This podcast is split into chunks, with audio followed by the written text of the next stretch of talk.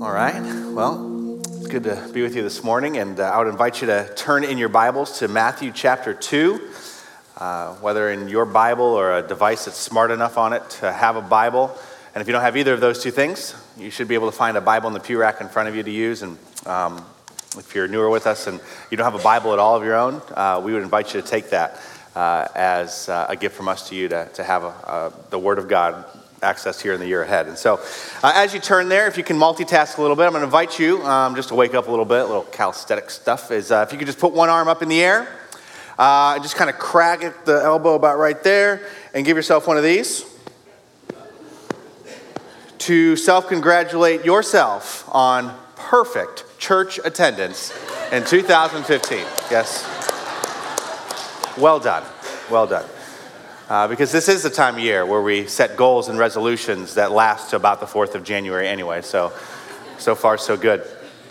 Uh, but yeah, we set out to, uh, to, do new things in a new year. And whether you have articulated it going into this day or not, I would suspect, if asked, that one of the things that you would uh, gladly give your focus and energy to in the new year is uh, to have it be a year where you focus on Jesus Christ uh, leading your life um, while we've given him due attention in the Christmas season, uh, that we would continue to give that attention to him being the Lord of our lives in every season of 2015 and frankly of all of our lives. And so uh, that's our hope today as we um, conclude our series christmas perspectives but uh, you could say enter into a new year uh, hoping that the story of christmas would be not uh, um, limited to a season, uh, but to uh, our whole lives. And so, what we've done over the last several weeks is we've examined uh, several characters which God chose to engage in the Christmas story, engage in the coming of Jesus, such as Mary and Joseph and the shepherds and the angels. And now, this week, we look at uh, the Magi, which you can see on my right, your left here, uh, also known as the wise men, who basically they came great distances to seek out Jesus and really could sum up where we're headed here this morning, what we hope to head to New Year, uh, was words in a previous song. And I've seen it actually on a bumper sticker. Maybe you've seen this bumper sticker. Uh, good words for us. It simply says this that wise men still seek him. And so that would be our hope that we would be wise men and women that still seek Him, uh, again, beyond Christmas and into uh, the new year. And so, to uh, explore that perspective of the wise men seeking Jesus Christ, that we might gain that perspective in our lives, we're going to be looking at Matthew 2, uh, starting in verse 1. And we're going to set this up by just looking at the first two verses and then going from there. And so, I invite you to read along with me. It says this that after Jesus was born in Bethlehem in Judea during the time of King Herod, Magi from the east came to Jerusalem and asked, Where is the one who has been born king of the Jews? We saw his star when it rose and have come to worship him. And so, as we, again, turn into a new year, turn over to a next season post Christmas, we examine this perspective of the Magi, of the wise men, who also actually came post Christmas, uh, post Jesus' birth. And actually, to um, a lengthier degree, as uh, some of you, uh, I've seen hardliners about the story, actually will not even put the Magi in the manger scene, in your nativity scene, because uh, in truth, they actually didn't show up on the scene until about two years after Jesus' birth, when Jesus was about two years old. Uh, but even though a little late on the scene, we do witness, even in just these first couple of verses, uh, some incredible Christmas perspectives from the wise men. First thing we see is that they uh, went to the trouble of traveling a great distance um, to uh, come and see Jesus. As it says, they would have traveled from the east, and scholars uh, would say that that would have been uh, Persia, which would be modern day Iran, which would be 900, about 900 miles from where they were to the place where Jesus was born. And so, to put that in perspective for us, it would be the equivalent of us traveling from Decatur, Illinois uh, to Denver, Colorado. And so, pretty significant uh, travel. Uh, and let me remind you what you don't need reminding of there was no you know, direct flight on Delta for these guys uh, to get to see Jesus. So, um, as I was kind of looking up, kind of comparing the mileage, one of the things that I like to do when I'm Google mapping uh, the distance from, particularly on a long trip and how long it's going to take and how many miles, uh, you might do this because, I don't know, some sick sense of humor. But, uh, you know, you click on how far it's going to take you to drive somewhere. But then just out of utter curiosity, I always click on the little walking man because I want to know how, just how long would it take to walk there. And so uh, Google says it would take 14 hours by car for us to hop in and drive to Denver here today. But it would take 292 hours for us to walk from Decatur to Denver or the distance that the wise men traveled to see Jesus. And so that uh, quick math is over 12 days of 24 hours a day straight walking. As uh, we all know, Google doesn't incorporate our Starbucks stops along the way. And so it's clear they went to great lengths, risk, and in those times, great danger to travel that distance. And why did they do it? Verse 2 in their own words, we have come, and here's the key word, to worship. We have come all this way to worship Him. And so that's the perspective that we get today that these magi, these wise men, traveled great distances uh, to worship a two year old, which in and of itself is remarkable to me because I actually uh, live with a two year old. And I have several natural responses to my two year old. Uh, never has worship been one of them? and so clearly, there's something unique and special about this two year old, about this Jesus Christ. And if you've been with us, we know that that uniqueness is that he is Emmanuel. Uh, Emmanuel, which means God is with us, and he is with us, uh, as uh, BJ reminded us in communion, as our Savior and our Lord. And so we witness the Magi as they travel great lengths to worship Jesus. And uh, we're going to continue to look at the story to see how that commitment to go and see him and worship him unfolds as we pick up the story. Uh, at this point, the Magi have informed King Herod uh, why they're there, that they're there to worship not the newborn, but now this two year old king. And so we pick it up in verse 3. It says that when King Herod heard this, he was disturbed, and all of Jerusalem with him. When he had called together all the people's chief priests and teachers of the law, he asked them where the Messiah was to be born. In Bethlehem in Judea, they replied, for this is what the prophet has written. But you, Bethlehem, in the land of Judah, are by no means least among the rulers of Judah. For out of you will come a ruler who will be a shepherd, who will shepherd my people Israel. And so the religious leaders are quoting actually uh, a prophecy given hundreds of years earlier that we find in Micah 5 2. Verse 7. Then Herod called the Magi secretly and found out where them found out from them the exact time the star had appeared. He sent them to Bethlehem and said, Go and search carefully for the child. As soon as you find him, report to me so that I too may go and worship him uh, which in fact was actually a lie.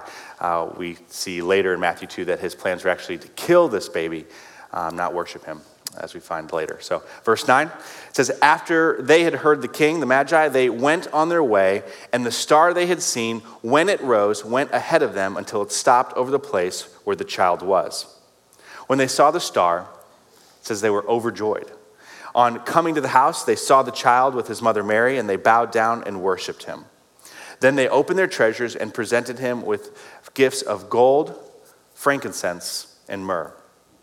And then, having been warned in a dream not to go back to Herod because of the murder plot, they returned to their country by another route. And so, in these 12 short verses, we witness uh, the perspective of the Magi. Uh, but as we look throughout the story, we actually see that we witness several perspectives, and that it's actually kind of a three for one deal when it comes to perspectives, uh, as there are actually two additional perspectives in this passage that, as we look at them, they help illuminate the perspective that the Magi had, and thus, again, the perspective that we would aim to gain in our lives as well. And so, uh, the first additional perspective that we get today is from that actually of King Herod. And we see early in the passage that King Herod's, uh, excuse me, King Herod's perspective on the coming of Jesus being, quote, born as king of the Jews is that of one of being disturbed, it says. And the reason Herod was disturbed was because, frankly, as his title suggests, he was king. He was king of the Jews and, frankly, of all the people. And so for him, there's no room for two kings and was not interested in having competition uh, for his kingship. And while, at least to my limited understanding at this point, there are no kings of any countries here in the room today, um, we might be quick to dismiss any parallel between King Herod's perspective and a perspective that we might have.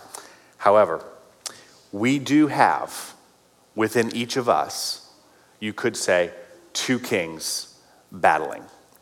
That if we have committed our lives to following Jesus Christ as the Lord, as the leader, as the king of our lives, we always have then within us our own desire to remain king, to remain in charge. And so, uh, if you say, seek to follow Jesus, it's always it's going to be a battle between us and our will, and truly trusting in God's will as the Lord of our lives. In fact, it says in the Bible when it comes to this, uh, this area of competition that, that God is actually, it says, uh, He is a jealous God. To which throws us off immediately because we we're thinking, wait a second, isn't jealousy a sin? uh, to which it is uh, in, the, in the one sense, and that there's two kinds of jealousy. And that one kind of jealousy is the sin of, you could say, envy, of jealously, uh, selfishly desiring that which another has uh, that is not ours. But then there's also the, the good kind of jealousy. You could say the jealousy of a God who loves us so much that he wants what's best for us in every area of our life. That when we move away from and give lordship to something or someone other than Him, God's then, you could say, jealous, protective love kicks in. Um, and this makes sense when you relate it to any other exclusive relationship that we have in our lives. As you know, we want Jesus to be exclusively Lord of all. Um, and for example, maybe in my life, um, I'm married, and so uh, my wife Jessica and I have, you could say, an exclusive relationship. And uh, to foster that, one of the things that we do uh, each week is we, not every week, but we aim to every week have a date night where we get away from the schedules and the meetings and the kids and just kind of reconnect. And for us, that's every Thursday night. Every Thursday night at our house is date night. Now, let's say that I added to my schedule, say, um, another date night on Monday night. Say I had Monday night date night but with another woman. Now, Jessica should not be upset about this. I mean, in all fairness, Thursday is our date night. I'm not messing with that, I'm still leaving that alone. And so it's funny, last night she was sitting on the front row and she actually had a, uh, a hymnal cocked towards my head, waiting for me to explain what the heck I was talking about. Here's how this applies. For many of us, um, we go on a date with God every Sunday for an hour. And we sing about and we say, Yes, God, you are the Lord of all, all of our lives. You're in charge, you lead us. Uh, but then, functionally, in many areas of our life, in the other 167 hours of the week, we remain in charge. We remain uh, Lord over that area, not trusting God and His best, for that area. And so we have to ask ourselves, uh, as we look at King Herod's perspective, what areas of our life are we holding on to? Are we staying in charge of? Are we staying king over rather than truly surrendering that over uh, to the God who we believe has what's best for us in that area because we believe, we want to believe, we want to grow in that He has what's best for us in every area of our lives? And so, for example, when it comes to your time, when it comes to those 167 hours out of this uh, hour together. Who is the Lord of your time? You know, do you use your time only for yourself and for your own selfish gain? Or do you seek to submit your time to God and His will and His purposes for your life? Or uh, when it comes to a large portion of our time we spend in our vocations, our jobs, if you will, uh, is it when it comes to your job or your career? Is it only about you and your advancement? Or, you know, even if that's on the good side, maybe on the flip side, maybe it's a, it's a tough situation and is it only about your misery and, and how awful your job is and, and hating every minute of it? Uh, so, whether good or bad, is it all about you and your fulfillment? Or is it regardless of what you do? As it says in Colossians 3:17, it says that whatever you do, and this is even talking in the context of people who are in slavery. It says, whatever you do, whatever you do for a living, do it as unto the Lord. And so, do you submit that area of your life to the Lord? And when it comes to your resources, Um, have you trusted God in the area of your finances by, by tithing, which literally means a tenth, by giving back a tenth of what you believe, what we believe He has already given to us in the first place, giving back to Him? Or when it comes to uh, the relationships in your life outside of your relationship with the Lord, um, are those relationships, whether friendships, marriage, dating, single, uh, anywhere in between, the relationships of your life exist to serve and fulfill you? Um, or have you learned to, as Jesus says, to love others above yourself, to love sacrificially as he modeled for us in his life uh, and his death? And so we have to ask ourselves, like Herod, in what areas do you hold on to? Do you remain king? Do you remain in charge? Versus trusting Jesus Christ functionally in that area of your life. And so that's the first perspective that we can bounce off of as we look at King Herod. The second uh, character, or really the cast of characters in perspective, is one uh, actually I never even noticed before uh, until studying it this past week. Uh, it's one we kind of glide right by in this story, but it is the characters that we see in verse 4. It says, the chief priest and the teachers of the law. Or you could say simply, uh, the very religious, uh, the, the ones who knew a lot about God. And it's pretty clear in this story that these guys, they did know a lot about God, these religious, leader, uh, these religious leaders, as Herod actually calls them to him to understand and to learn where this Messiah was to be born. And uh, we find that the religious leaders, they know the answer. They are able to search the scriptures and to quote Micah 5 2, as we see in 5 6, that the Messiah would be born to Bethlehem or born in Bethlehem. But notice this that even though they seem to know all about Jesus coming, these religious leaders, they never make it onto our mantles nativity scenes. That even though they knew all about the Messiah, the long awaited Savior, they did nothing. They went nowhere. And so we see that there is a very big difference in the perspective of these religious folks between knowing about Jesus and actually knowing Jesus. And to apply that to our lives 2,000 years later, how easily we can fall into the trap of literally sitting right here together, week after week after week, learning all about Jesus, but not functionally knowing Him not truly following Him, not truly having a relationship with Him as the Lord over all of our lives, as we just looked at a moment ago. And so, how do we? The question is, how do we then know Him as the actual Lord of our lives, unlike Herod and unlike the religious leaders? Well, the answer is this that we respond like the ones who did make the nativity scene. Even though two years late, they still get credit for being there because they came and they showed up to worship. That's the difference. They chose to worship. And as we compare them to the other perspectives, it's interesting that, I mean, it's not, you know, we looked at some lowly characters along the way, but these guys are of high prominence. And maybe that's something you can relate to even more so and, and, and maybe you know your prominence whether uh, in your career financially or achievement or intellect that we see that just like herod the magi were men of great prominence uh, in fact in tradition we even call them kings you know we three kings uh, yet these kings these magi these wise men they humbled themselves and gave worship to the king of kings and then, like the religious leaders, these magi, they were obviously very smart, very knowledgeable, able to discern the prophecies and, astrology with the star to be able to discover where Jesus was going to be. But unlike the religious leaders, they didn't remain unmoved. They traveled great distances under great sacrifice and risk and danger, all to again worship Jesus Christ. And so, this perspective, um, really, it's the perspective uh, that in all that we've looked at that ties them all together. That even though we've looked at different nuances of all the different perspectives of each of the characters in the nativity scene, that each and every one of them, the leading edge of that response was worship.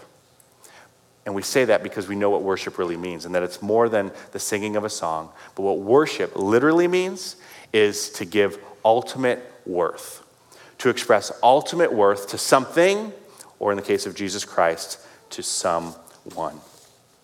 And so that's why we want to wrap up our time here. Is we want to look really practically at okay, how do we reflect the worship of the Magi, the, the, the worship of all the characters in the living of our lives, that we might uh, go the distance, if you will, just like the Magi did, to worship the King of Kings, not just in the Christmas season, but in every season of 2015 and beyond. And so we're going to look at five different ways that you can do that. And uh, as I've prayerfully um, kind of considered these different opportunities, I'm confident that at least one, if not more, will apply uh, to everyone in the room. So if you're a note taker, it might be helpful for you to maybe jot these down and then prayerfully discern which of these or which several of these God is calling you to worship Him in every area of your life in 2015.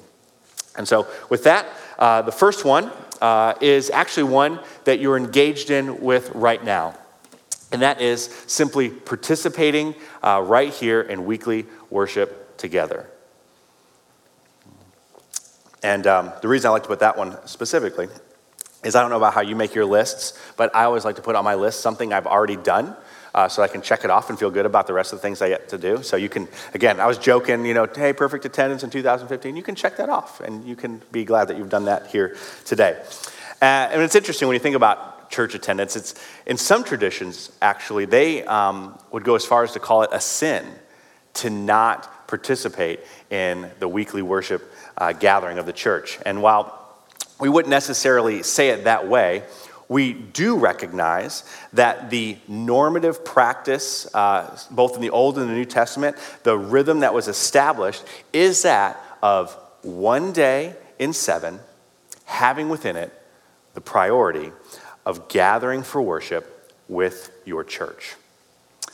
And so while, you know, sickness and travel needs are always going to be a factor, commit this year to do more than just attend enough.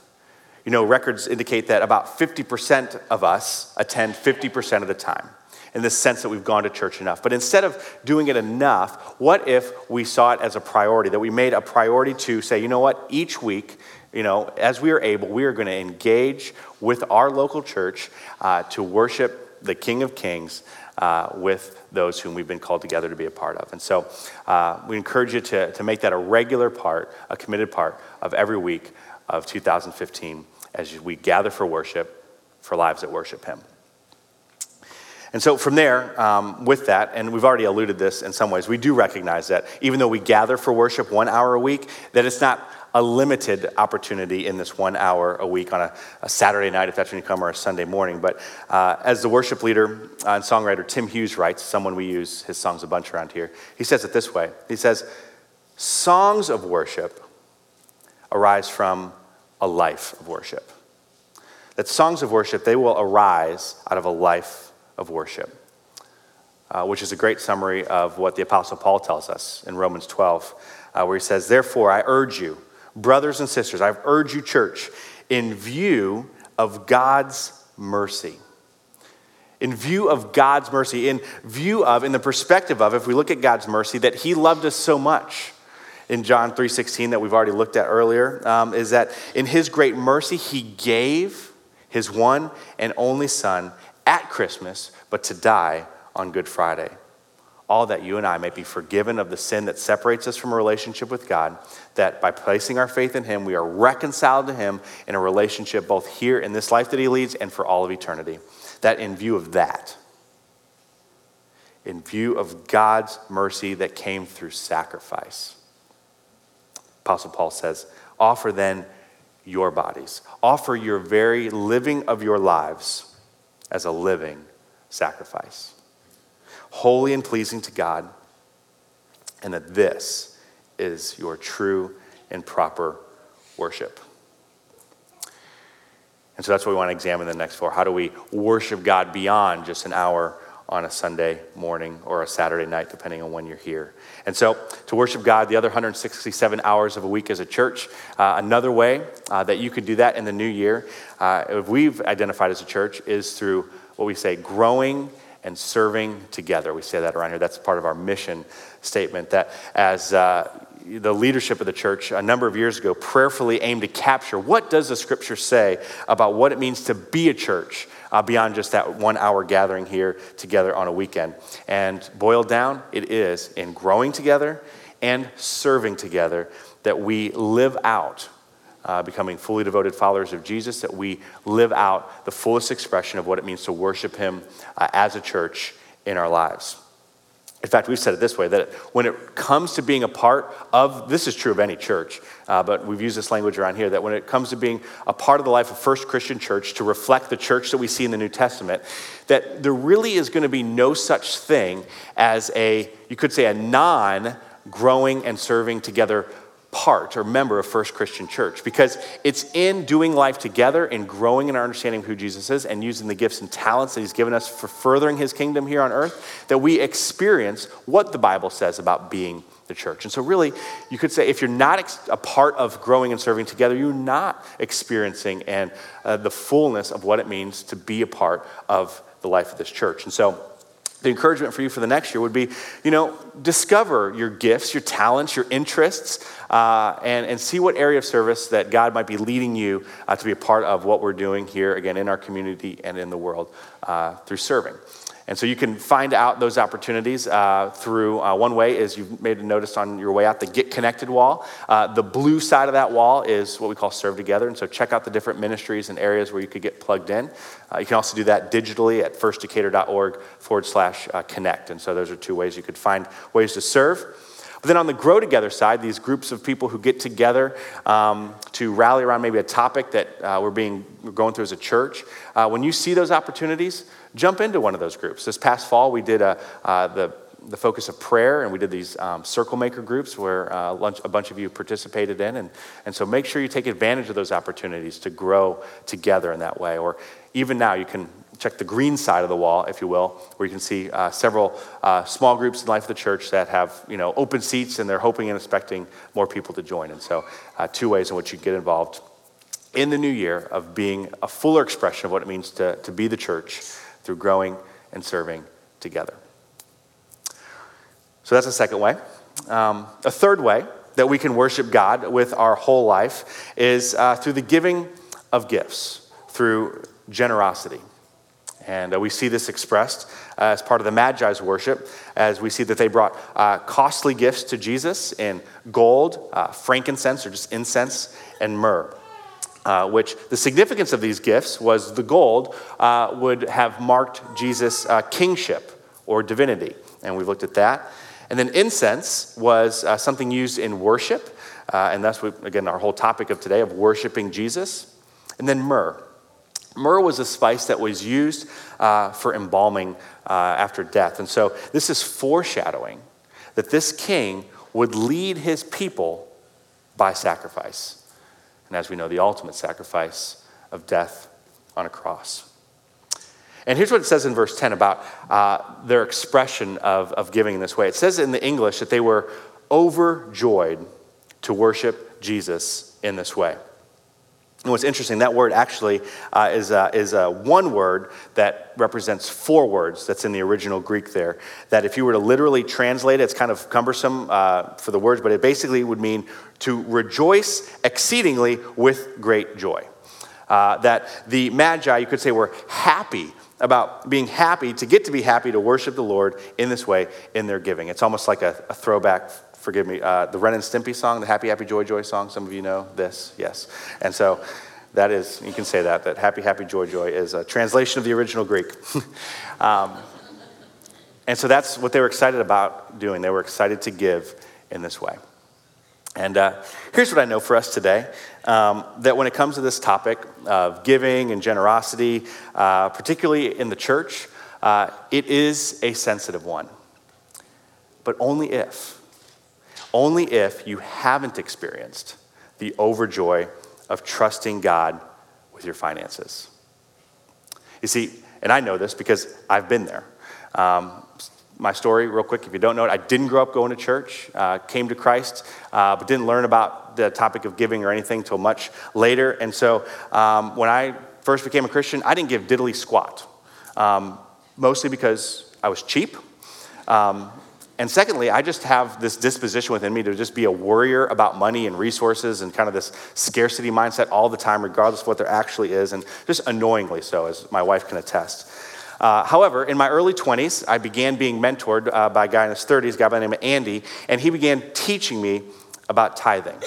He began teaching me about the importance of giving uh, the first fruits, the Bible says, the first 10%, not what's left over, but the first 10%, your best, to what God has blessed us with. Giving it back to God, believing it, He gave it to us in the first place. That this is the teaching and instruction uh, all throughout the Old Testament, as well as uh, reaffirmed by Jesus Himself in the New Testament, specifically in Matthew 23 23.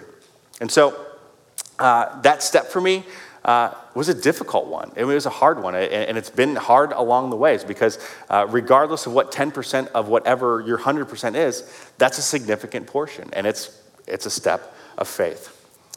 But I can tell you that since taking that step of faith, by actually putting the rubber to the road and worshiping and trusting God in that way, uh, over the years, I have grown in the experience of experiencing uh, that word, that overjoy of trusting God, both with the tithe, the first 10%, and then even being able to be generous beyond that and giving offerings beyond the regular tithe. And, uh, you know, it's interesting as I kind of look up and down from my notes. It's like I can almost tell those of you who have experienced that overjoy because this isn't a big deal to you. You're, that you've kind of been there, done that, you're kind of nodding along, and you're like, yeah, this, this really works. That if we trust God with the tithe, He's going to honor His promise, He's going to overflow with blessings. And the reason you're nodding along is because you have experienced, A, I believe what I've experienced, um, if you're like a worrier, particularly about resources, um, the gift of trust. The gift of uh, when you trust God uh, with that portion of money, that you are saying, okay, God, I'm going to trust you then to provide for me, and I'm not going to have to worry about that. And so He gifts us with the blessing of a functional trust in Him when we trust Him in that way. From there, uh, God chooses to show up in that way and that you've experienced the very cool things in the area of financial blessings that God does when we trust Him financially. And then, third, uh, again, the most important part is experiencing the joy of worship. That you really can worship God through giving, that it is an act of worship, uh, giving back to, frankly, again, the God who gave us everything, who gave us his one and only Son. John 3 16. In fact, that's why we say all the time around here that uh, we're going to continue to be people of worship by the giving of our tithes and our offerings. And so don't worry, no, we're not getting ready to take an offering. Uh, but in 2015, uh, take the step to trust God at His word and to worship God in this way, to even test Him in this. And I wouldn't dare say that, but it's the only place actually in Scripture where God, just knowing us, I'm assuming, uh, would have to take that test. And so He says to test Him in this in Malachi 3:10. He says, "Bring the whole tithe." The whole tenth into the storehouse, that there may be food in my house. And he's talking about his house in the Old Testament being the synagogue, and the New Testament would be uh, the church, the place where you are spiritually fed. Bring the whole tithe into the storehouse and test me in this and see, and see if I will not throw open the floodgates of heaven and pour out so much blessing that there will not be room enough to store it. And so may you trust and worship God in this way uh, for what's best for you in 2015. then, fourthly, um, as we've looked at uh, in uh, the case of the religious leaders, uh, commit this year to not just know about Him. Commit to know more than just secondhand uh, from a sermon on a weekly basis, but get to know Him personally. Get to know Jesus personally in an interactive relationship with God that comes through the gifts that He's given us to be able to communicate with Him through prayer and through His Word, the Bible. And I'll tell you, for me, um, for what it's worth to you, nothing has been more catalytic in my life of growing in worship to God than jumping back into a rhythm of prayer in Scripture. And because I'm just like you, if you've had this in your life, I, I fall off the wagon too, and I, and I struggle with this. But when I get back into uh, a regular rhythm of prayer and getting into God's Word, it's that place where I'm opening myself up to the Holy Spirit to, you could say, intersect with where my life is actually at and, and bring God into that to reveal um, you could say kind of back to Herod, to reveal in my life the areas at which I'm staying in charge of, the areas where I'm staying uh, king over and holding on to, and thus really the area I'm missing out on God's best. And so, intersect where your life is, where with God uh, has for you in your life through prayer and His Word. And uh, we don't have time to unpack all the ways in which to do that, but a resource I would direct you to uh, to help you grow in this initially was a sermon we did completely on this topic on how to uh, get a reading plan together and grow in His Word and, and, to learn how to pray and how, again, most importantly, apply that to the living of your life 167 hours a week. Um, was a series, um, you can find the sermon on firstdecatur.org. Uh, or our church app, which you can search First Decatur. And um, to get the app, real quick, um, how many of you were with us on Christmas Eve? By show of hands? Just so I know, because otherwise you're not going to know what I'm talking about. Okay, I know some of you are really worried uh, about whether Santa would come through to me uh, or for me, and uh, let me just say, I was hoping for some of those magic touchscreen gloves. and so uh, you could search out the First Decatur app with your finger, lame, or with these magical gloves that work on Phones. Okay, so um, you really can't see this, so this is going to be helpful. Uh, it was a series back in April entitled The Good News. Click on the good news, and then number four, Growing in the Good News, again, for some real practical help on getting a reading plan and, and praying and all that stuff. And so I have one glove on, so I'm going to take my one Michael Jackson glove off and continue preaching. Okay, so hopefully that's helpful to you uh, in the new year and, uh, and growing in your relationship of actually knowing Him, not just about Him. And then lastly, and really this one, in some ways, I almost want to serve as an asterisk or a disclaimer to the previous four. Uh, because in the, in the first four, it's almost like, okay, 2015, let's get after it. Let's uh, grow in our worship. Let's make some commitments. Let's be intentional. Um, but I know that for many of you in the room today, um, you know, showing up today. Maybe be all the, the get after it you have.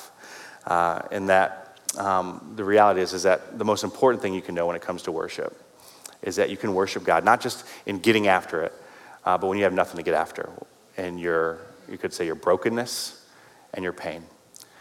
That in your worship, you can worship God in your brokenness and your pain. And while there's no specific description of this in the text. We can infer that when it comes to the Magi, um, that they were probably physically wasted after traveling by foot 900 miles. And you can imagine that even spiritually and emotionally, the, the questions and the self doubt they must have had to, to gone to have such great lengths to wonder, you know, what if we're wrong? You know, what if this is just another terrible two year old that we've come to see? And then, even after they do encounter Jesus and do experience that he is uh, the King of Kings, that this worshipful moment, right then after, the very next verse in the story, they're being warned in a dream uh, to get out of town because King Herod was ready to kill them for not reporting back the location of Jesus. So, the worry and the anxiety for their very lives. And so, here's what I know.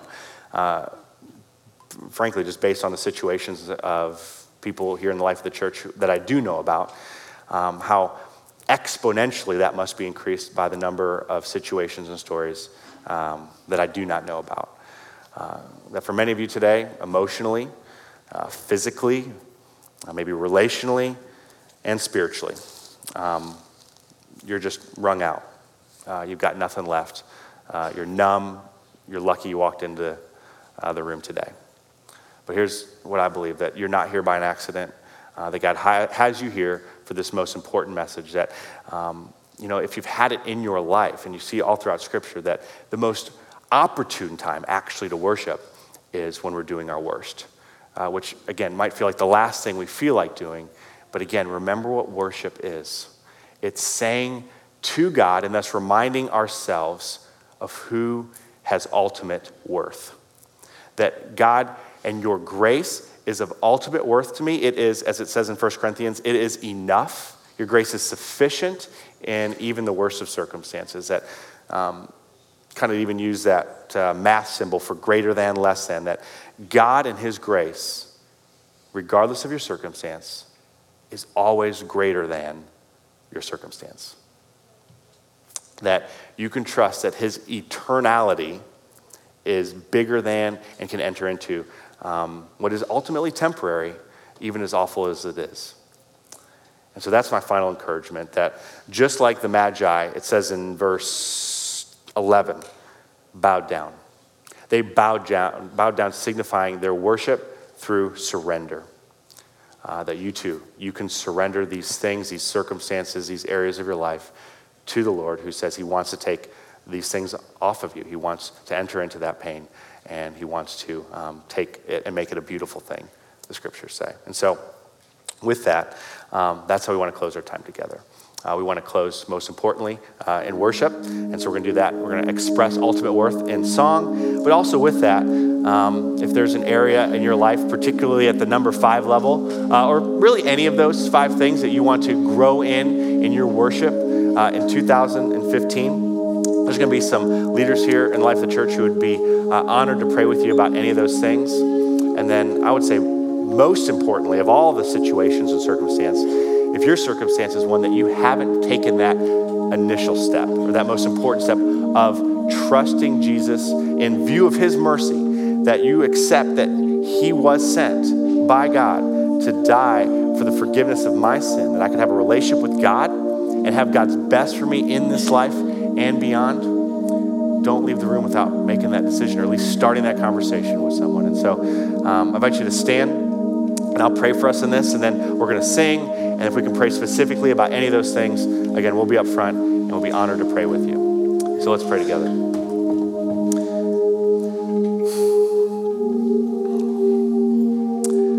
Fathers, we look at these perspectives uh, over many weeks we recognize the thread that ties them all together is expressing ultimate worth to you, uh, worship of you, uh, regardless of circumstance. And so we need your help with that. Um, and we need your Holy Spirit uh, to draw us to you in the days ahead, uh, to give you ultimate worth in every area of our lives, 168 hours a week. Uh, because we do believe um, at least right now, that that's what's best. That's, that's your best for us. But we need your help by the power of your Holy Spirit to make it our functional best in every area of our life that would give ultimate worth and worship to you. We ask your help in this in the name of Jesus, that you would lead us and that we would in turn follow.